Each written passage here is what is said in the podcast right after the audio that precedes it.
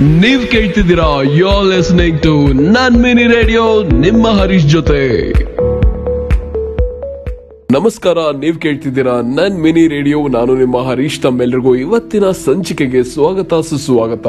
ಕನ್ನಡಕ್ಕಾಗಿ ಕೈ ಎತ್ತು, ನಿನ್ನ ಕೈ ಕಲ್ಪವೃಕ್ಷವಾಗುತ್ತದೆ. ಕನ್ನಡಕ್ಕಾಗಿ ಕೊರಳೆತ್ತು, ಅಲ್ಲಿ ಪಂಚಜನ್ಯ ಮೂಡುತ್ತದೆ. ಕನ್ನಡಕ್ಕಾಗಿ ಕಿರು ಬೆರಳೆತ್ತಿದರೂ ಸಾಕು, ಇಂದು ಅದೇ ಗೋವರ್ಧನ ಗಿರಿ ದಾರಿಯಾಗುತ್ತದೆ. ಈ ಮಾತನ್ನ ಹೇಳಿರೋದು ನಮ್ಮ ಕುವೆಂಪುರವರು. ಇಂದು ನಮ್ಮ ರಾಷ್ಟ್ರಕವಿ ಕುವೆಂಪುರವರ ನೂರ ಹದಿನಾರನೆಯ ಜನ್ಮದಿನ. ಮತ್ತೆ ಈ ಸಂಚಿಕೆನಲ್ಲಿ ಅವ್ರ ಬಗ್ಗೆ ತಿಳ್ಕೊಳ್ಳೋಣ, ಬನ್ನಿ. ಜಯ ಭಾರತ ಜನನಿಯ ತನು ಜಾತೆ ಜಯ ಹೇ ಕರ್ನಾಟಕ ಮಾತೆ. ಅಂತ ನಮ್ಮ ಶಾಲೆಗಳಲ್ಲಿ ರಾಷ್ಟ್ರಗೀತೆ ಜೊತೆ ನಾಡಗೀತೆ ಹಾಡ್ಬೇಕಂದ್ರೆ ಆಗ್ತಾ ಇದ್ದ ಖುಷಿ ಮತ್ತೆ ಹೆಮ್ಮೆ ಇಂದಿಗೂ ಎಂದೆಂದಿಗೂ ಮರೆಯಕ್ಕೆ ಸಾಧ್ಯನೇ ಇಲ್ಲ. ಎಲ್ಲಾದರೂ ಇರು, ಎಂತಾದರೂ ಇರು, ಎಂದೆಂದಿಗೂ ನೀ ಕನ್ನಡವಾಗಿರು.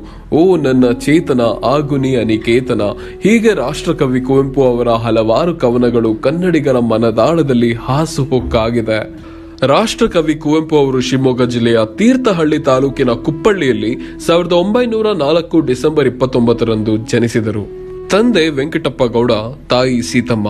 ಕುವೆಂಪು ಅವರ ಬಾಲ್ಯ ತಮ್ಮ ತಂದೆಯ ಊರಾದ ಶಿವಮೊಗ್ಗ ಜಿಲ್ಲೆಯ ತೀರ್ಥಹಳ್ಳಿ ತಾಲೂಕಿನ ಕುಪ್ಪಳ್ಳಿಯಲ್ಲಿ ಕಳೆಯಿತು. ತಮ್ಮ ಪ್ರಾಥಮಿಕ ಶಿಕ್ಷಣ ತೀರ್ಥಹಳ್ಳಿಯಲ್ಲಿ ಪೂರೈಸಿ ಪ್ರೌಢಶಾಲಾ ಶಿಕ್ಷಣದಿಂದ ಹಿಡಿದು ಎಂಎ ಪದವಿಯವರೆಗೂ ಮೈಸೂರಿನಲ್ಲಿ ಓದಿದರು. ಕುವೆಂಪು ಅವರು ಕನ್ನಡದ ಅಗ್ರಮಾನ್ಯ ಕಾದಂಬರಿಕಾರ, ನಾಟಕಕಾರ, ವಿಮರ್ಶಕ ಮತ್ತು ಚಿಂತಕ ಇಪ್ಪತ್ತನೆಯ ಶತಮಾನದಲ್ಲಿ ಕಂಡ ದೈತ್ಯ ಪ್ರತಿಭೆ.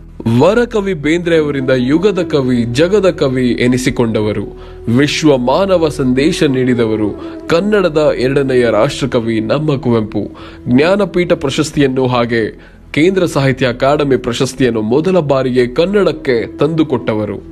ಕುವೆಂಪು ಅವರು ರಸಋಷಿ. ತಮ್ಮ ಮೇರು ಕೃತಿ ಶ್ರೀ ರಾಮಾಯಣ ದರ್ಶನಂನಲ್ಲಿ ಈ ಕಾಲಕ್ಕೆ ಅಗತ್ಯವಾದ ದರ್ಶನವನ್ನು ನೀಡಿದ್ದಾರೆ. ಅವರ ಎರಡು ಬೃಹತ್ ಕಾದಂಬರಿಗಳಾದ ಕಾನೂರು ಹೆಗ್ಗಡತಿ ಹಾಗೂ ಮಲೆಗಳಲ್ಲಿ ಮದುಮಗಳು ಅವರನ್ನು ಜಗತ್ತಿನ ಮಹಾನ್ ಕಾದಂಬರಿಕಾರರ ಸಾಲಿನಲ್ಲಿ ನಿಲ್ಲುವಂತೆ ಮಾಡಿವೆ.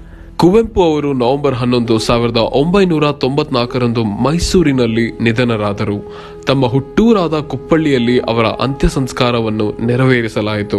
ಕುಪ್ಪಳ್ಳಿಯಲ್ಲಿರುವ ಅವರ ಸಮಾಧಿ ಒಂದು ಸ್ಮಾರಕವಾಗಿದೆ.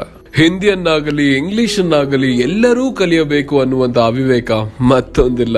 ಕನ್ನಡದ ವಿಷಯದಲ್ಲಿ ನಾನು ಟ್ಯಾಂಕರ್ನಂತೆ ಮುನ್ನುಗ್ಗುತ್ತೇನೆ. ನೀವು ದಾರಿ ಬಿಟ್ಟು ಕೊಟ್ಟಿರೋ ಸರಿ ಇಲ್ಲವೋ ಅಪ್ಪಚ್ಚಿ ಆಗುತ್ತೀರಿ ಕನ್ನಡಕ್ಕೆ ಹೋರಾಡು ಕನ್ನಡದ ಕಂದ, ಕನ್ನಡವ ಕಾಪಾಡು ನನ್ನ ಆನಂದ. ಇದು ನಮ್ಮ ಭಾಷೆ, ಇದು ದೇಶ ಭಾಷೆ, ಇದು ಸಾವಿರಾರು ವರ್ಷಗಳ ಸುಪುಷ್ಟ ಸಾಹಿತ್ಯ ಭಾಷೆ. ಇದು ಮಹಾಕವಿಗಳನ್ನು, ಶಿಲ್ಪಿಗಳನ್ನು, ರಾಜಾದಿರಾಜರನ್ನು ವೀರಾದಿ ವೀರರನ್ನು ರಸ ಋಷಿ ದಾರ್ಶನಿಕರನ್ನು ಹಡೆದಿರುವ ಭಾಷೆ, ಇದೇ ನಮ್ಮ ಕನ್ನಡ ಭಾಷೆ. ಕುವೆಂಪು ಅವರು ಹೇಳಿರೋ ಈ ಮಾತುಗಳು ಪ್ರತಿಯೊಬ್ಬ ಕನ್ನಡಿಗನ ಹೃದಯದಲ್ಲಿ ಎಂದೆಂದಿಗೂ ಶಾಶ್ವತ. ಕನ್ನಡವೇ ಸತ್ಯ, ಕನ್ನಡವೇ ನಿತ್ಯ. ಅನ್ನೋ ಈ ಮಾತು ಪ್ರತಿಯೊಬ್ಬ ಕನ್ನಡಿಗನ ಹೃದಯದಲ್ಲಿ ಚಿರಂಜೀವಿಯಾಗೆ ಉಳಿಯುತ್ತೆ ಅಂತ ಹೇಳ್ತಾ ಈ ಸಂಚಿಕೆನ ಇಲ್ಲಿಗೆ ಮುಗಿಸ್ತಾ ಇದ್ದೇನೆ. ಮತ್ತೆ ಮುಂದಿನ ಸಂಚಿಕೆನಲ್ಲಿ ಸಿಗ್ತೀನಿ. ಅಲ್ಲಿವರೆಗೂ ನೀವು ಕೇಳ್ತಾ ಇರಿ ನನ್ ಮಿನಿ ರೇಡಿಯೋ, ನಿಮ್ಮ ಹರೀಶ್ ಜೊತೆ.